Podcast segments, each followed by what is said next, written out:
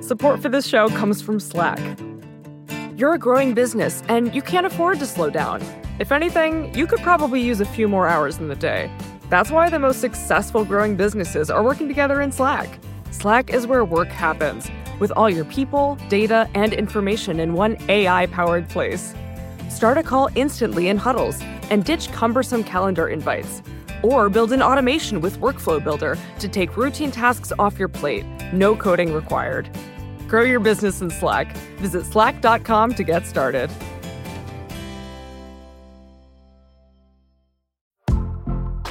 Your body is unique. So, why would you settle for a weight loss plan that's one size fits all? Noom is the weight management program that takes into account your biology to build a custom plan just for you. Stay focused on what's important to you with Noom's psychology and biology based approach. Sign up for your trial today at Noom.com and check out Noom's first ever cookbook, The Noom Kitchen, for 100 healthy and delicious recipes to promote better living. Available to buy now wherever books are sold. Why are bodies so horrifying? I'm Constance Grady, and I write about culture for Vox. And this week, I'm your host for Vox Conversations.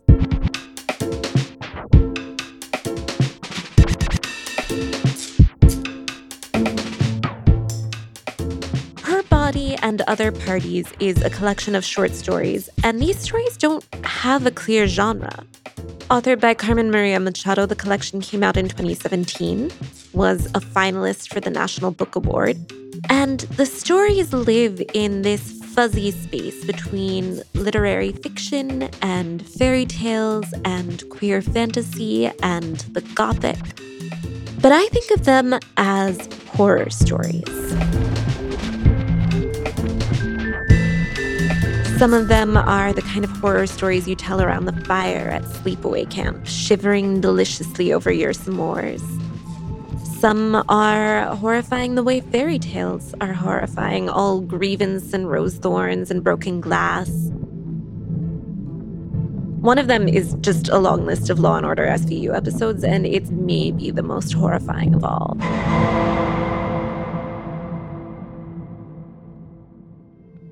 What brings together the stories of her body and other parties is the way they talk about bodies. These stories are fleshy, visceral, muscular. They are fully embodied. In one story, a woman can't get her otherwise devoted husband to stop fixating on the ribbon around her neck and what lies underneath it. In another, a woman goes through bariatric surgery only to be haunted by her lost fat. In a third, a woman living through the apocalypse goes through a mental list of her sexual encounters. This is a book of horror stories about bodies and specifically about women's bodies. If her body and other parties has a thesis statement, that thesis statement is living in the world in a woman's body is a horrifying experience. I wanted to ask author Carmen Maria Machado more about that idea. And also, when it comes to telling stories about bodies, is horror the best genre? Today's episode of Vox Conversations is the taping of a Vox Book Club live event before a virtual audience. Carmen, thank you so much for being here. Hi, thanks for having me. So, I want to start in with the title. There are a lot of layers in the phrase her body and other parties. So, walk me mm-hmm. through some of mm-hmm. them. Oh my goodness. Well, I mean, when I was beginning the process of writing this book a very long time ago, I remember having this, this whole thing about like, well, you know, what do I call it? And a friend of mine was telling me, oh, you know, with collections, usually you just pick like the story title that kind of like fits sort of the whole vibe of the book and no sort of single title from the collection seemed to fit the bill and so i began this thing which now to me is second nature but this was like me learning how to do it which is like mixing and matching words like from from various titles to like see how they fit together and I at some point put together Real Women Have Bodies and Difficult at Parties, which is obviously two titles of the stories. And then at some point, I was like, oh, her body and other parties be better than like uh, some other variation of that.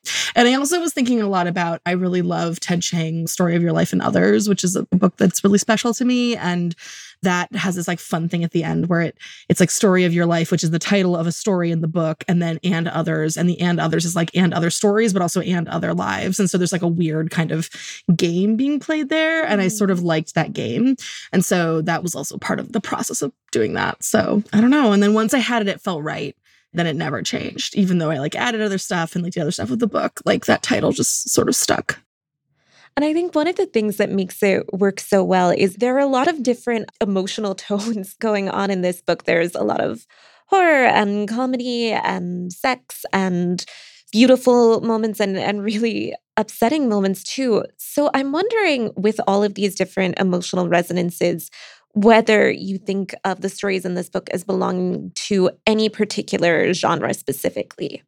I mean, I feel like they belong to a bunch of different genres. I mean, I think the book, uh, maybe as a whole, I would say the literary fiction, which is vague sort of on purpose, right? Because I mean, the book as a whole is sort of concerned with sort of psychology and sort of very like sentence level, like truth down to a sort of sentence, like a granular sort of language level and sort of the music of language. And so I guess I would say the book itself is literary fiction. The individual stories occupy all kinds of different genres, right? There's a science fiction story, which is inventory.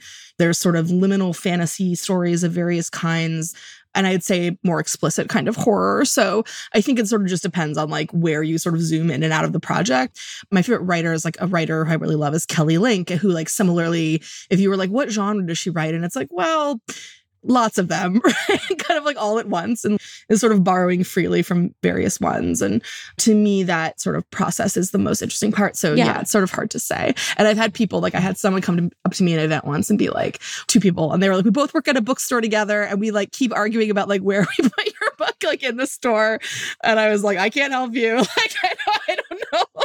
you have to figure that out for yourself. But yeah, I mean, I think and I've seen it in like a million different places in bookstores as well. So it's interesting that process. Oh, really? Where does it end up? I've seen it in like horror, science fiction, fantasy, sort of like a more like explicitly sort of genre section. I've seen it in general fiction. Mm-hmm. So it just sort of really depends on who's stocking it and you know what they end up doing with it. Now I want to go to like Barnes and Noble and see what they're doing. I'm pretty sure Barnes and Noble is just in like the general because I've definitely looked at for it at Barnes and Noble. I think it's like in just like the general fiction section, but like with indies especially, where you have these like small staff who are like have a lot of control over the way the store looks and everything. Like it is really interesting to see like where they decide to place it.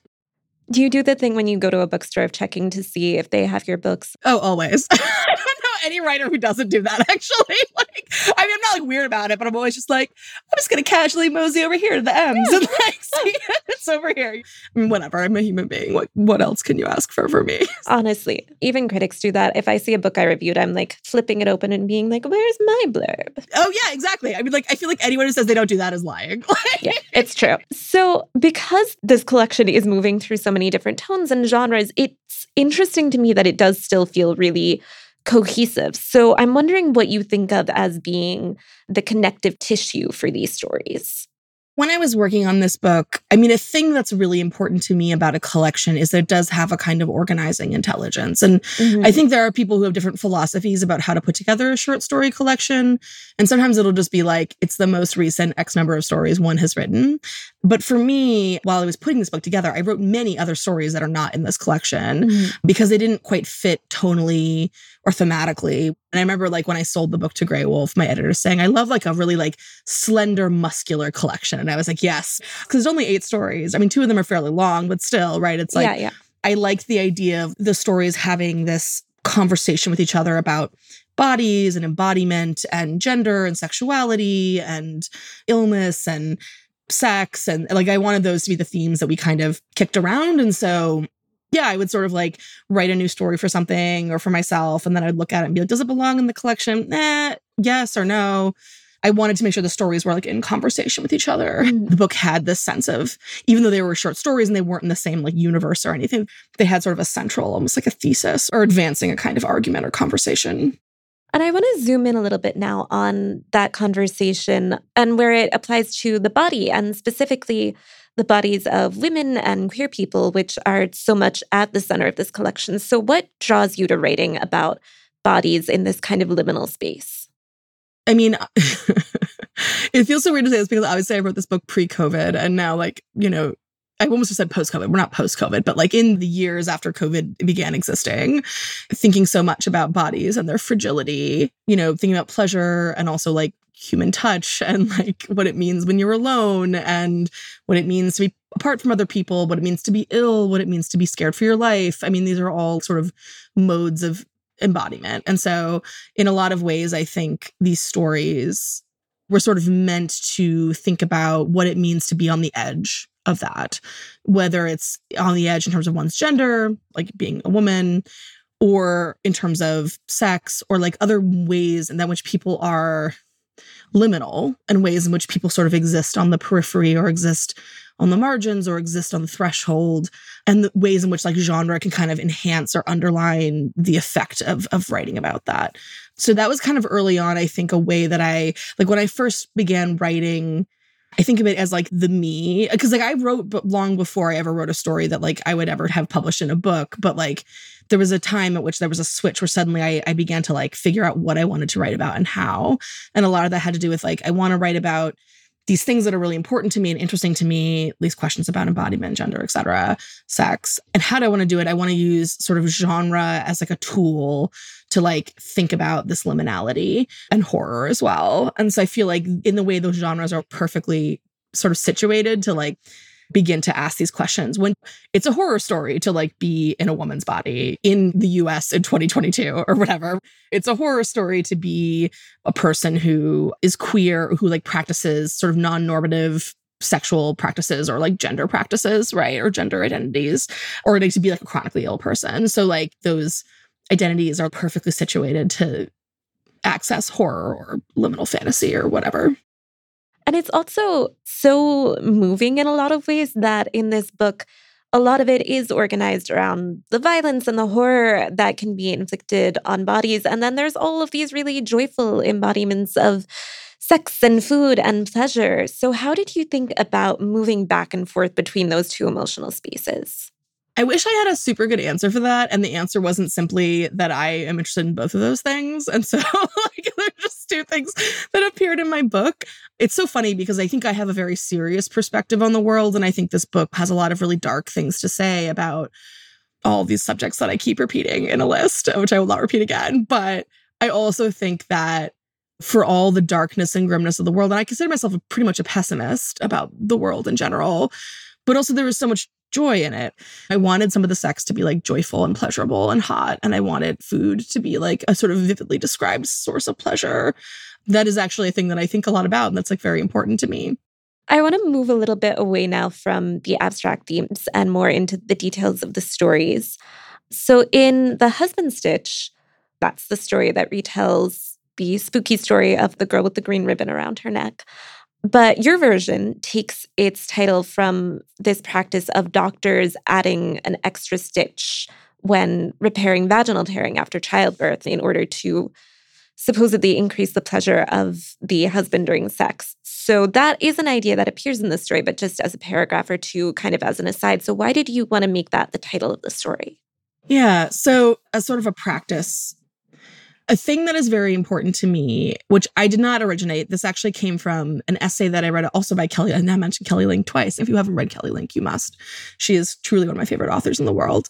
She wrote a really great essay a million years ago that was on, I want to say IO9, that I've read so many times. And she talks about curating a relationship with your SP, your silent partner, which basically she means your subconscious, like the sort of creative mm-hmm. part of you that like you access to make art. And one of the ideas that she puts forth in this essay is sort of creating almost like a reward system for your subconscious. So like when you get an idea, you like write it down immediately, like you sort of honor the idea that you've been given by this creative part of your brain. And also like doing things like cultivating and creating lists where you like keep track of like your ideas and keep track of your obsessions and keep track of like the things that you're really focused on as a way of almost focusing your creative energy and like getting ideas. I have sort of like built on this over the years, but it has actually been like one of the most helpful things I've ever read in my entire life about creative practice. And as a result, I have more story ideas than I could write in my entire lifetime. Like I will be long dead before I would ever get even through a tenth of the list that I only have now. And I'm like 35 years old, right? I've been writing professionally for like uh, 10 years at this point. So there's something about creating these lists that's very, very helpful. And so a thing that happened to me was that when I was in grad school, reading this essay and I was beginning sort of the work that I am doing now, I visited an aunt who I don't particularly care for, but as a relative of mine at the time was an OBGYN nurse. Mm. And she just sort of in passing mentioned to me this detail, which is that husbands sort of make this joke and they have different names for it. They call it like a husband stitch or a daddy stitch, which is even grosser. Oh, no. yeah, daddy stitch is like way worse. But like, it's like interesting because it wasn't even clear at the time to me if it was a thing that actually happened or if it was like a joke that men made in the delivery room. But either way, it was horrifying. And I I like I do whenever I experience a horrifying thing, I'm like, whoa. And I like write it down. And not only was the idea horrifying, but the phrase the husband stitch was so provocative and specific. And so I was like, that would make a great title for something. And so years later, when I was writing the story, or I began to write the story, I actually had like the ideas that ended up becoming the story kind of written out in various ways in these lists. I was like, oh, I really want to write a story about sort of a mid century housewife who really likes sex. I really want to write a story thinking about urban legends. I really want to think about this story with the girl with the ribbon around her neck, which is like an urban legend that I read as a kid in one of the Alvin Schwartz books and really stuck with me. And then I had this phrase, the husband stitch, just like written on like a list of like potential titles, of which I have a, a very long list. And so I began to kind of pull it together. And it occurred to me that this title was sort of the only title that felt cracked because it's like kind of an urban legend. It is real, it's not real people ask for it. It's not clear if it's a thing or it's not a thing. And so it just felt like a perfect kind of title to go with this story, which is similarly about these like ambiguous modes of storytelling and of reality and of gendered expectations and male entitlement and things like that. And so usually once I've alighted upon the correct title, I just stick with it. And I, it's actually unusual for me to struggle with a title. Some people find titling horribly difficult. I am the opposite. Very annoyingly, I find titling delightful and quite easy. so once I like get the right title, I'm done. That makes sense to me because your writing is so tonally specific and titles are so much about creating that tone in a very compact sense and inviting the reader in like this is how you're going to feel reading this. I think so. I guess I never even thought about why I'm good at it. I also think there's a sort of sensibility. I also like read things out loud to myself. Like so much of my process is like reading out loud what I've written and adjusting it accordingly and mm. hearing it. And like a lot of that process is me hearing a thing and it like hits my ear right or wrong. And I like adjust accordingly. So I feel like titling is kind of similar where it's like I hear a title and I'm like, that's good. I was reading something of a friend's recently, like an upcoming book, and I was like, I really don't care for this title, and I could not tell you why. I can like grasp at some ideas, but I'm just telling you the title is like hitting my ear wrong. It feels incorrect to me. Just a weird gift or curse. Hearing the thing that's wrong with it is very important, even if you don't know what the thing is. Totally, yeah.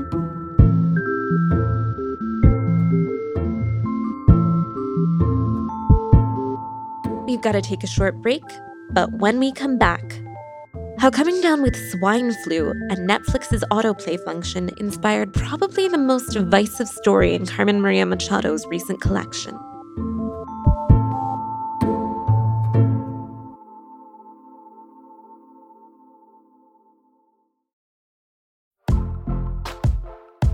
Most weight loss programs focus on restriction and inflexible routine, which is why most diets fail. But Noom isn't a diet. It's a weight management program that uses psychology and biology to help you develop healthy, sustainable habits. Noom believes that weight loss starts with the brain, and their daily lessons are tailored to help users understand the science behind food cravings and eating choices. Whether you want to lose weight, increase physical activity, meet a health goal, or simply change the way you think about food, Noom can help you build healthy habits while still enjoying your favorite foods. Stay focused on what's important to you with Noom's psychology and biology based approach. Sign up for your trial today at Noom.com and check out Noom's first ever cookbook, The Noom Kitchen, for 100 healthy and delicious recipes to promote better living. Available to buy now wherever books are sold. Support for the gray area comes from Burrow. Getting the right furniture for your place can be really annoying. At this point in my life, I've probably gone through maybe three sets of outdoor deck furniture, and it's a pain in the ass for a different reason every single time. It doesn't look like it did in the pictures, the assembly isn't what they said it was, or it's just not as advertised for whatever reason. Thankfully, Burrow is the furniture company that wants to make it all a little easier. Last year, Burrow introduced their outdoor line, and this spring they're adding to it with their Dunes line, offering new seating, dining, and lounger options designed for luxury, comfort, and durability. Burrow furniture is easy to put together and take apart, so you can move or store it as needed. And it ships straight to your door for free. Gray Area listeners can get 15% off their first order at burrow.com slash vox. That's burrow, B-U-R-R-O-W dot com slash vox for 15% off burrow.com slash vox.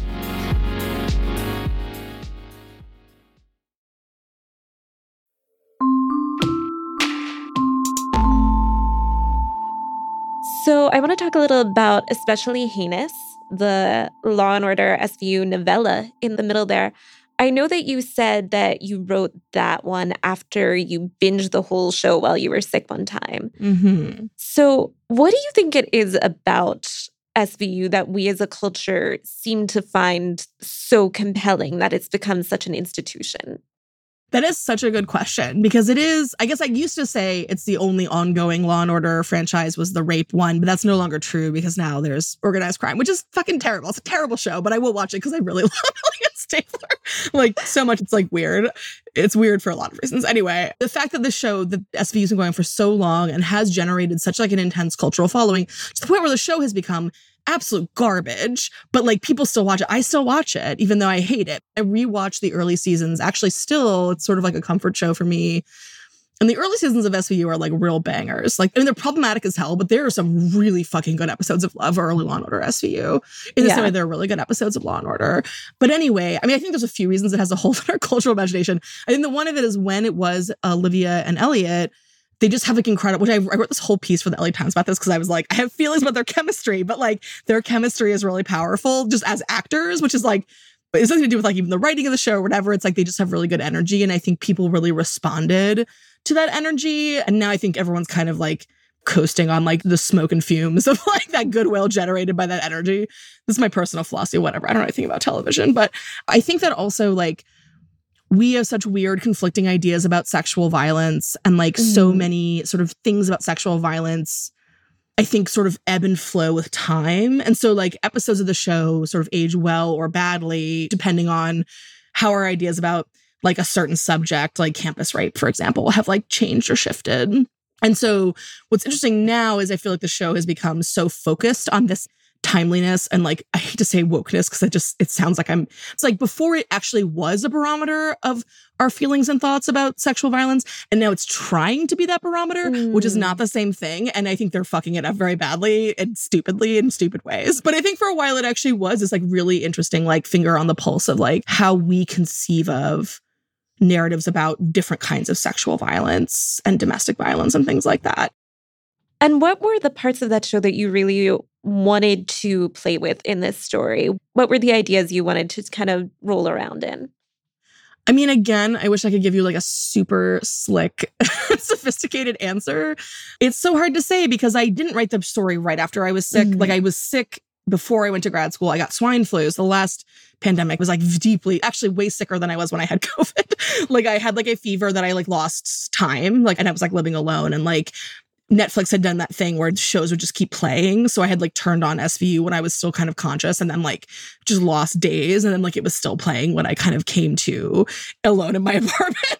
I should have been in the hospital, whatever. It was very scary. But there was something about that sort of like Lynchian sort of fever dream of like experiencing that show, which is already like so intense, like through this veil of illness or whatever. But also, once I began writing it and began to sort of think about what I was doing, I was thinking a lot about just the concept of binging a show, mm-hmm. the concept of like taking in a lot of violence or like sexual violence like kind of all at once and like what it meant that this show had such a hold on us and what it means to like participate in these sort of images and narratives of sexual violence by watching the show. So I don't know, it just became like there's a part of the story where like one of the characters, I can't even remember who because I haven't read it in so long. I think it's Benson, like looks out at the reader and is just like, I don't want to do this anymore. Like, you know, I wanted there to be like moments of sort of self-referential details where like we sort of got the sense that the characters are like trying to resist Mm-hmm. this sort of endless cycle. And it's funny because I wrote it it's only 12 seasons and now the show's been on for what like 24 or something like double the length of the show it used to be so like it's funny to me but i do really love that story i feel like it's an interesting barometer i feel like people who love it or they hate it it's like a very divisive story in that collection I can confirm one of the reasons that I wanted to do the book this month was that I knew someone who did not like that story. And I was like, I'm going to do this just to talk about how good it is. I mean, I, I will say that it is such a specific story. And I think it's my best. Like, I truly Mm. believe that, of like, all the stories in that collection and of all the stories I've ever written, I think it's like one of the top stories. But yeah, a lot of people really hate it or don't know how to read it or like find it very stressful or like confusing. And I always find that fascinating. Like, Mhm. I actually got funding to finish that book from a fellowship. And every year I would apply for the fellowship with this book. I would get feedback, like anonymous feedback from the jurors. And one juror would be like, I hated that story. I hated it so much. So eventually I just took the novella out and then I applied for funding again. And then I got the funding and then I stuck the story back in because I was like, I love this story. I don't care what anyone else says. like, I think the story is great and I'm just going to lean into it.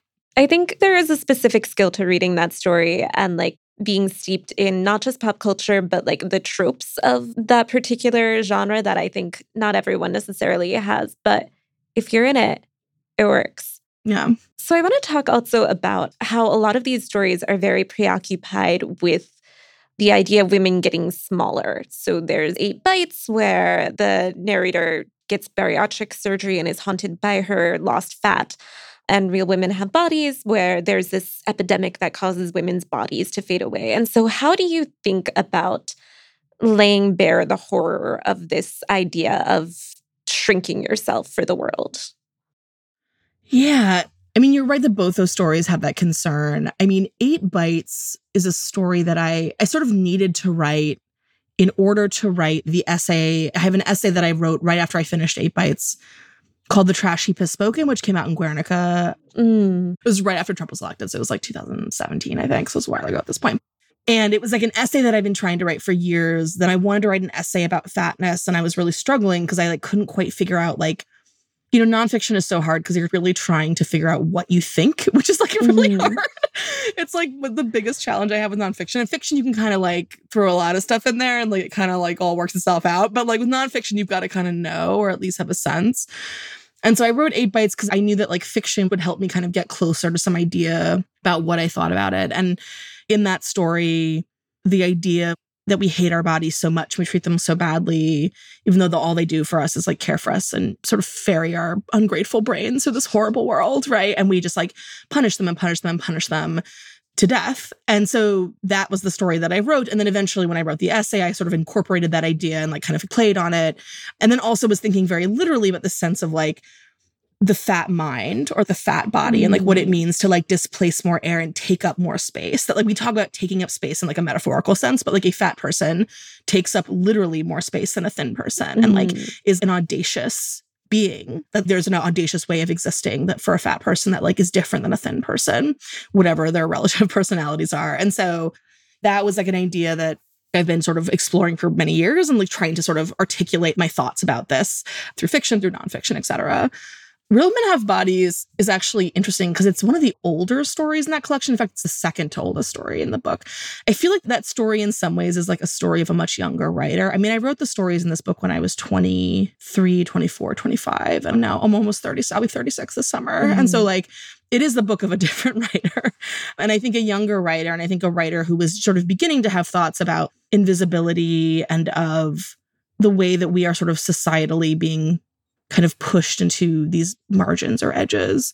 But I feel like it's almost like a little less sophisticated than I would like think about now, you know, in my much later years. Mm. Yeah, I feel like eight bites to me is the more because like I feel like that idea and like thinking about fatness in that way is like a newer sort of way of thinking. And I keep thinking about like I wish there was like more of a discipline of like fat literary criticism because I feel like it's actually like interesting sort of angle or way of thinking about writing and language and bodies. And I'm beginning sort of thinking about that a lot. Oh, that's very interesting. I know disability criticism is like a newish subgenre. Totally. And I think that's like related, but not quite the same. Yeah, but I, yeah. I feel like, right, that would obviously be like a comparable sort of area of embodiment and yeah, yeah. yeah. Exactly, precisely.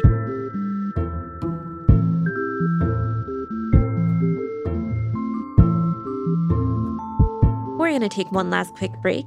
When we come back, author Carmen Maria Machado on the uncanniness of womanhood and other intriguing questions from the audience of this Vox Book Club event.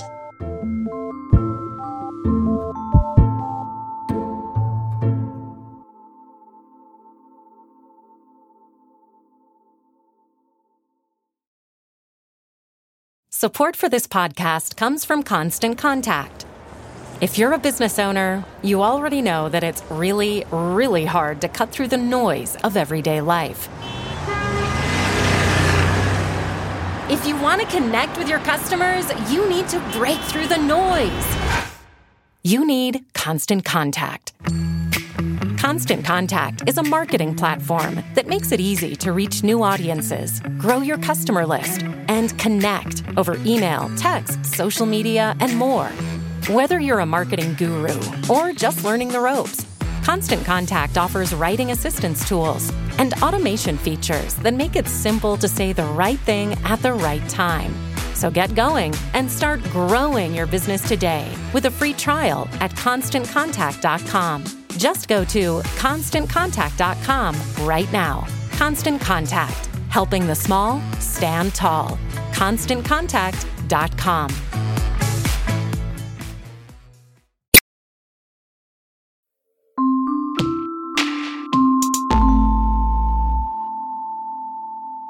So, turning it over to audience questions now, I want to start with this question from Michaela. She asks How do you think Latinidad and its ideas of spirituality and reality, as well as beauty and femininity, influence the sort of liminal feelings around the uncanniness of womanhood?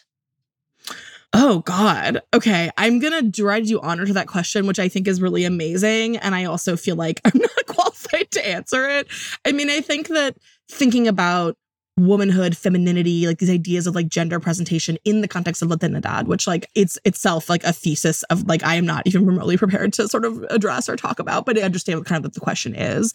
I mean, I think that there is something really sort of specifically weird about the fact that we have like created these sort of narratives and structures around gender. And I think that there's actually a really interesting way to like lean into like, I guess you call it like the femme uncanny, which like I'm now just inventing. And I'm like, ooh, like God, I would read like a whole paper about that. Heck yes. But like the idea almost that like it's so strange how we've thought and conceived of gender in this way.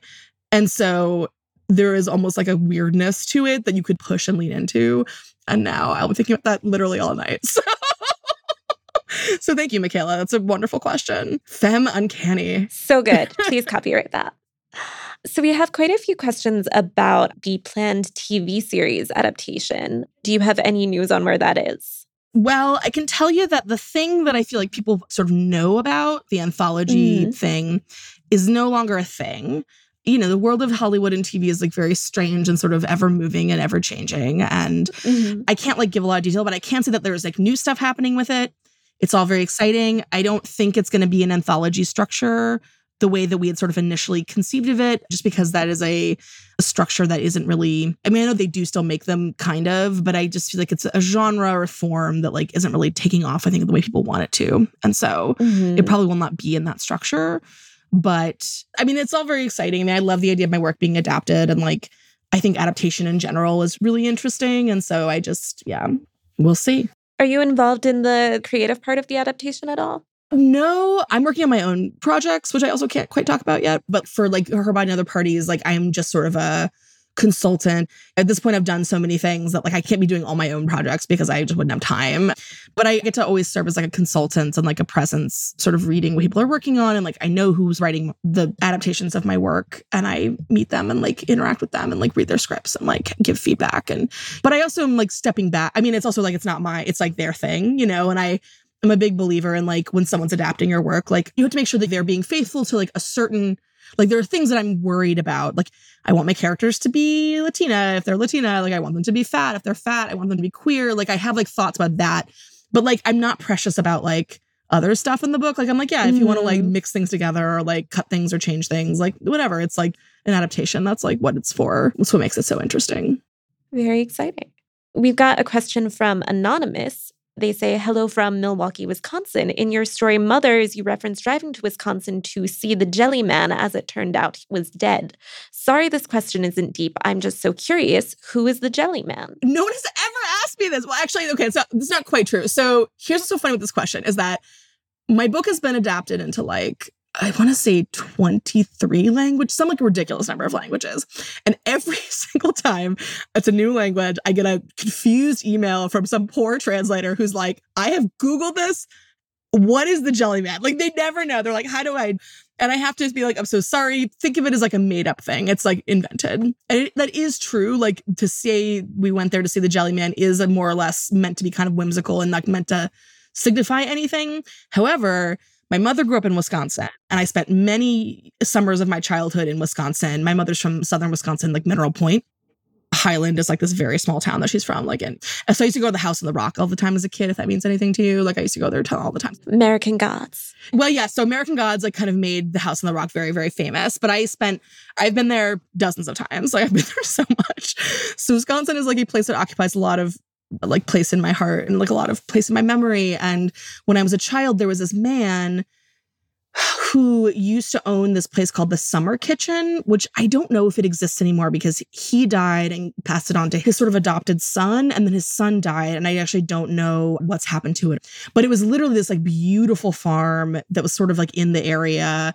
They were family friends of my mother's people. And so every summer we would go visit. We would like get it sounds so weird, but like just crates of like jams and jellies. And the man who ran the farm, who we really loved because he was like this very gruff man. We like, but he was like very soft and sweet, but like kind of scary, which is like my favorite type of person in the world. So he would like take us around and show us like the animals. He had like peacocks and he had all these like animals and he would take us to various fruit trees. He like grew all the fruit on his property. And like, I guess he was a big presence at like the Madison Farmers Market every week. And like, I feel like sold like jams to like, I want to say like Nancy Reagan or some, anyway, like he was just like a presence in that community and in that world. And like we knew him just this way. And like I saw him like basically every summer for the first like 20 years of my life. And so when I was writing that story, I thought about the, and I just said, to call him the jelly man. That's not what we called him, but I, you know, and I said the jelly man. And then I was like, but it turned out he was dead because that is actually what happened with at some point I went to go see him when I was in grad school and I called my mother to figure out where I was going and she was like he passed and I was like really really sad about it. Anyway, so it's a very complicated explanation for what is meant to be like a very throwaway line but no one's ever asked me that before. No one's ever been like in a Q&A but like I'm from Wisconsin. Who the heck's the jelly man? That is a wonderful story. Thank you for sharing it. That actually really adds to my understanding of that story. So I want to just close us up with just one final question sort of overarching the themes we've been talking about here, which is this book is so good at evoking the horror and the pleasure of just having a body. So, I guess my big question is how do we use fiction and short stories to come to terms with the horrible and wonderful things about moving through the world in our horrible and wonderful bodies? Uh huh. Great question. I mean, I feel like if I knew the answer, I would, why would I be? I would just be out accepting my body for its complicated self. I mean, I, for me, fiction has been a way to sort of place my mind in my body. Mm. But it's happening in this very abstract way, obviously, because like the characters of the book, I mean, obviously, there's like a lot of stuff from that book that I've taken from my real life and other people's lives, like as all fiction writers do. But then the characters, none of the characters are like me explicitly, right? Like mm. it's more complicated than that. It's like, you know, it's weird.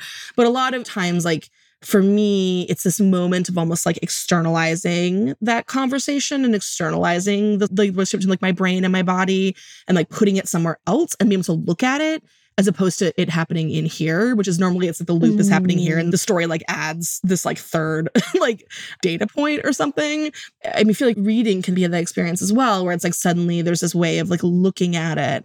And I've actually had like multiple people say to me, eight bites specifically, like kind of got them to rethink a lot of stuff about their body. Mm-hmm. I think it's a great story. But like really what I think is like happening is like it is giving you this thing that you can look at because I feel like you can get so in mm. your head about I mean I'm a hypochondriac so like I'm literally in my head constantly about my body like about what I'm feeling and like I'm hypersensitive to like every little experience every symptom every non-symptom every like breath I'm just aware of it in this like very very sort of heightened way And I feel like having a piece of writing, whether you're writing it or you're reading it or like something like externalizing it, in the same way that like you can give really good advice to a friend, but you can't give that advice to yourself because it's like it's helpful to have like a thing that's like in front of you and like out there. Mm-hmm. And so I feel like, yeah, like I think there's something about that process that like creates distance and space and just allows the person to like externalize and like look at it and have a clearer relationship with it. That's my guess. I mean, I, I hope that's correct. I don't I don't know. I think it's a very lovely place for us to end off. Carmen, thank you again. This is so lovely. Of course.